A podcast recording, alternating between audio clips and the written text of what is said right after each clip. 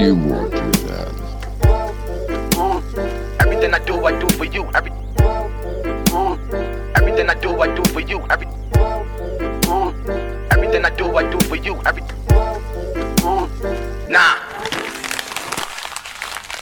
To start us off, I have a really quick question. And don't worry, like, you can be honest. I won't go as far as to say that this is a judgment free zone. You know, God is still working in me in that way, but you can be honest. Growing up, I want to know if you were part of a fandom. Again, you don't have to lie for fear of judgment. Truthfully, no fandom organization was or still is better than the other. They were all pretty embarrassing in their own way. You know, some people were deep in their Harry Potter bag, drawing lightning bolts on their foreheads, while others were taking BuzzFeed quizzes to predict which member of One Direction they bring home for Christmas. I can't say whether or not I've done that before. I won't admit to that, but I know some people who did, you know? Yeah, yeah. I knew a few girls who judged character solely based on if you were Team Edward or Jacob, and I knew a host of people who were curious about who would be as brave as Katniss in the Hunger Games doing whatever that movie is about. Um, if you couldn't guess based on that last part, yeah, I was a divergent girly, okay? I was down with Tris and Four and all them. I was with them. And if you are wondering more specifically, like I was a dauntless, like I took a lot of BuzzFeed quizzes. I actually took one on the official Divergent site and they said I was dauntless. Did I pick my answer specifically to be dauntless?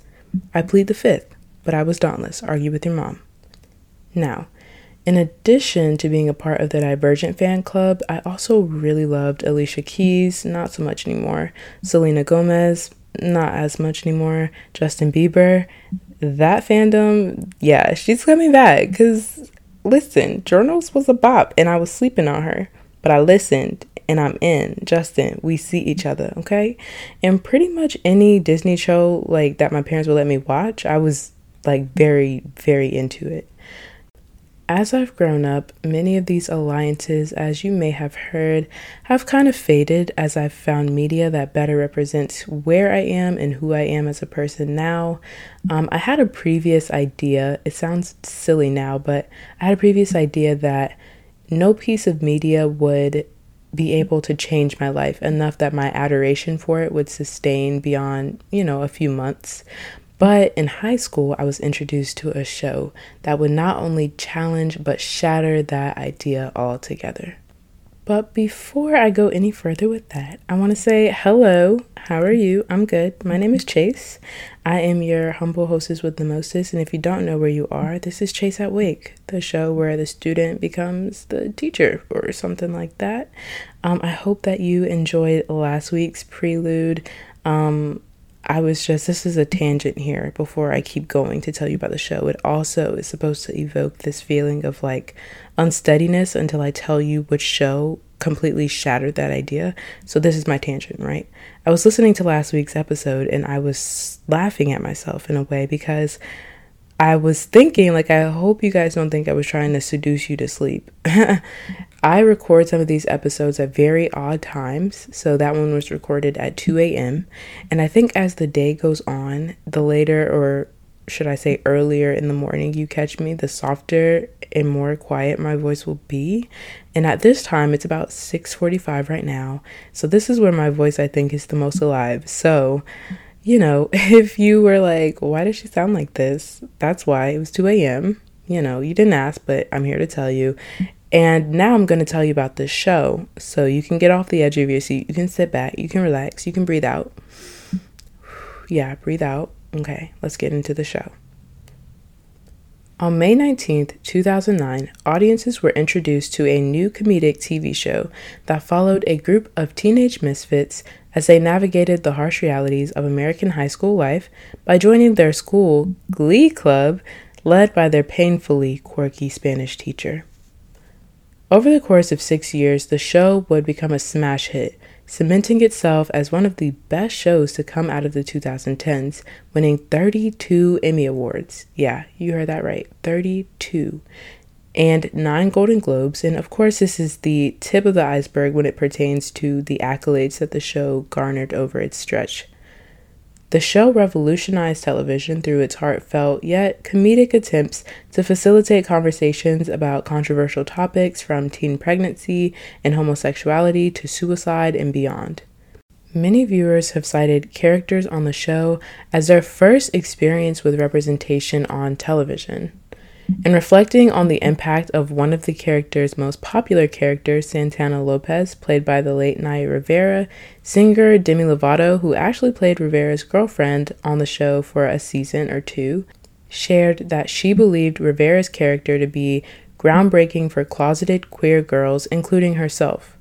Long story short, this show was a big deal, okay? And if you haven't guessed by now, the show was called Glee. I wish I could do the little glee. Oh, wait, I just did. Oh, wait, that was pretty good actually. If it wasn't, don't tell me. It was good in my head, so it's good in real life. The show's cult following has made it a possibility for it to be a topic of conversation eight years after the show's final episode aired. And today you can find the show on streaming services such as Hulu and Disney Plus. I personally highly recommend it. Um, if you can watch it, please do. When I was introduced to the show, I quickly became a fan due to the amazing renditions of songs that I'd grown up knowing and loving. If I haven't already said it, I'm a big music geek. I love, I won't say every type of music, but I can get down with a lot, and I know a lot, I would say. Amber Riley's cover of Bust Your Windows by Jazmine Sullivan was literally a spiritual experience for me. It was that good, no lie. I would say one of the main draws of the show was that it utilized music from across generational and geographic divides and had a way of breathing new life into them and making them brand new. The tender message of the show is what drew me and a lot of other viewers in, but the music is what kept me personally watching. It was this show that introduced me to a wide array of music that I've grown to love, and one example of this is Landslide by Fleetwood Mac. Released in 1975 on their self titled album, Landslide chronicles an internal battle fought by the group's lead singer, Stevie Nicks. And as the story goes, Nicks had to decide whether she wanted to go back to school or embark on a journey towards a musical career with her then boyfriend. Okay, this is editing chase. I listened to that back and, like, no shade to boyfriends. I literally just almost choked. I think I'm a little I'm being a little critical here, but I just heard the way I said boyfriend and like no shade to her then boyfriend. I literally just almost choked Mr. Stevie Nicks' ex-boyfriend. That's it. Editing chase is out. We now know how that decision ended up, but I can imagine how hard it must have been deciding between stability and fulfillment. Of course, her decisions didn't exist on a binary, but that's kind of where my mind went when I heard of the decision that she had to make. Nicks's battle mirrors that of many young adults who are just trying to figure it out. Upon first listen, I created an emotional connection to the song because I found myself in a similar situation to Nix and other young adults, making a tough decision with no seemingly superior option. Since that first listen, the song has existed in my catalog to support me through the vulnerability of decision making. The song has become increasingly important to me recently as it seems decisions are getting more serious by the week. Due to this, changes have been a lot more extreme to me and have required a lot more energy from me as well. I would totally be lying to you if I said that I was prepared for what entering adulthood would bring as far as responsibilities, but now that I'm here, it's my job to figure out what to do. On June 30th, I embarked on an opportunity that would change my life. I decided that I wanted to pursue one of my lifelong dreams and study abroad. The opportunity to study in London, England presented itself in September when I noticed a flyer in the ZSR library around the same time that I conceptualized this project, actually.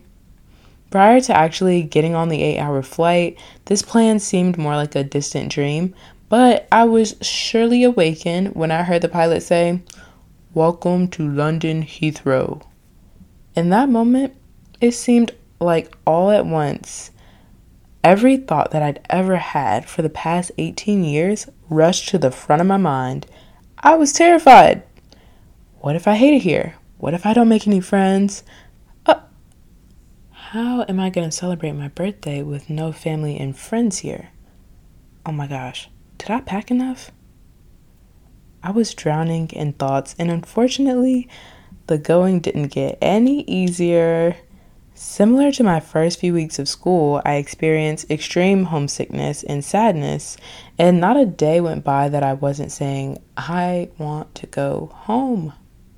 On top of that, I challenged myself to take a statistics course, which is what the program was built around, and I already was not doing so well. I'm talking like first week, I was scared for my grade. Processing all of this was a battle. I felt embarrassed as I watched everyone else find their sea legs while I was still just trying to get out of bed. I was disappointed because I knew how much was invested into me for me to go on this trip.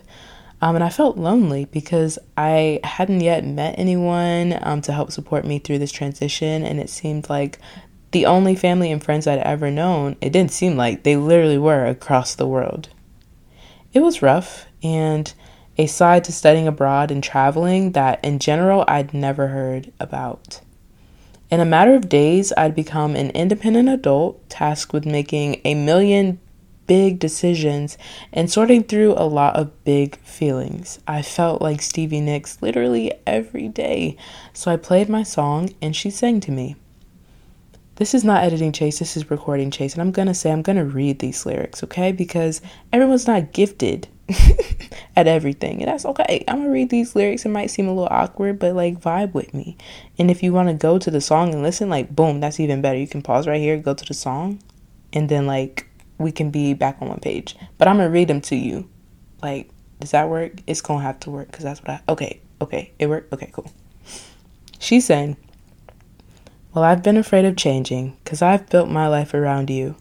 But time makes you bolder, even children get older, and I'm getting older too. Something about that lyric reminds me that it's all to be fine.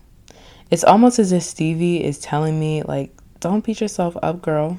Change is terrifying, and yet it's the only constant in this world. Knowing this doesn't bring me as much comfort as I personally find change very hard but in this season, and hopefully every season of my life, I'm reminded to give myself grace.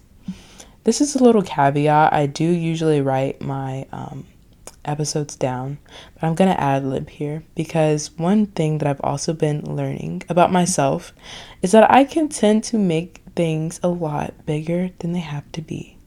I am a very um, scary girl by trade. I don't mean that in the sense of like I'm scared of everything, but if I see something, I'm gonna jump. You know what I mean? If I see a bug, oh, I'm out of there, you know? So if I'm in a social setting, it's gonna take me a minute to warm up. I'm a scary girl, but I think sometimes I have a tendency to become anxious about things or scared of things and then dramatize them in my head, making them a lot bigger and worse than they have to be. So while change is terrifying, maybe it's actually not. Maybe it's just all in my head.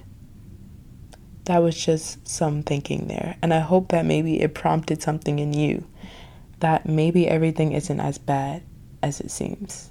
We might just be making it worse or being overly critical. I say that because eventually I did find my sea legs in London and I had so much fun. I learned so much and I met so many new, very cool people.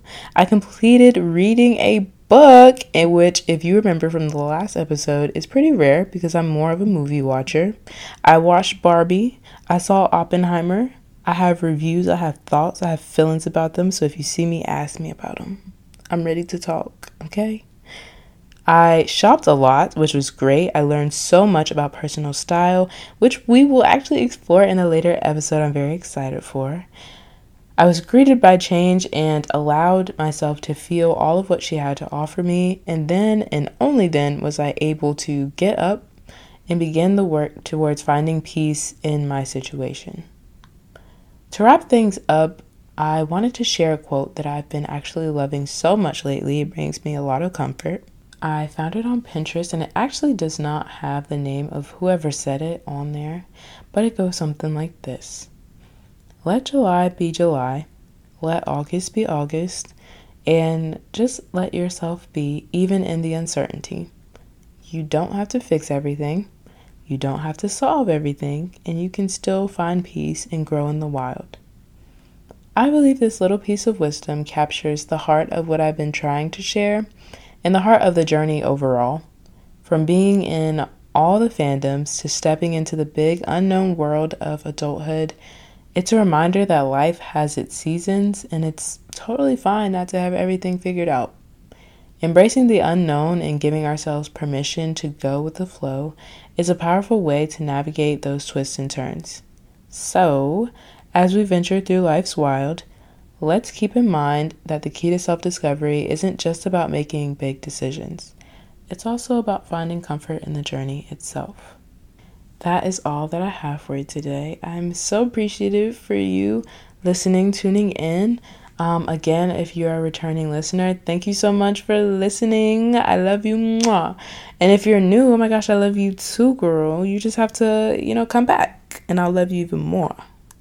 Yeah. So I hope you have a great rest of your day, night, whatever, and I will catch you on the flip. You won't do that.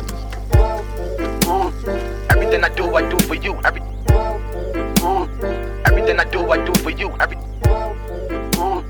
everything I do, I do for you. Every, nah.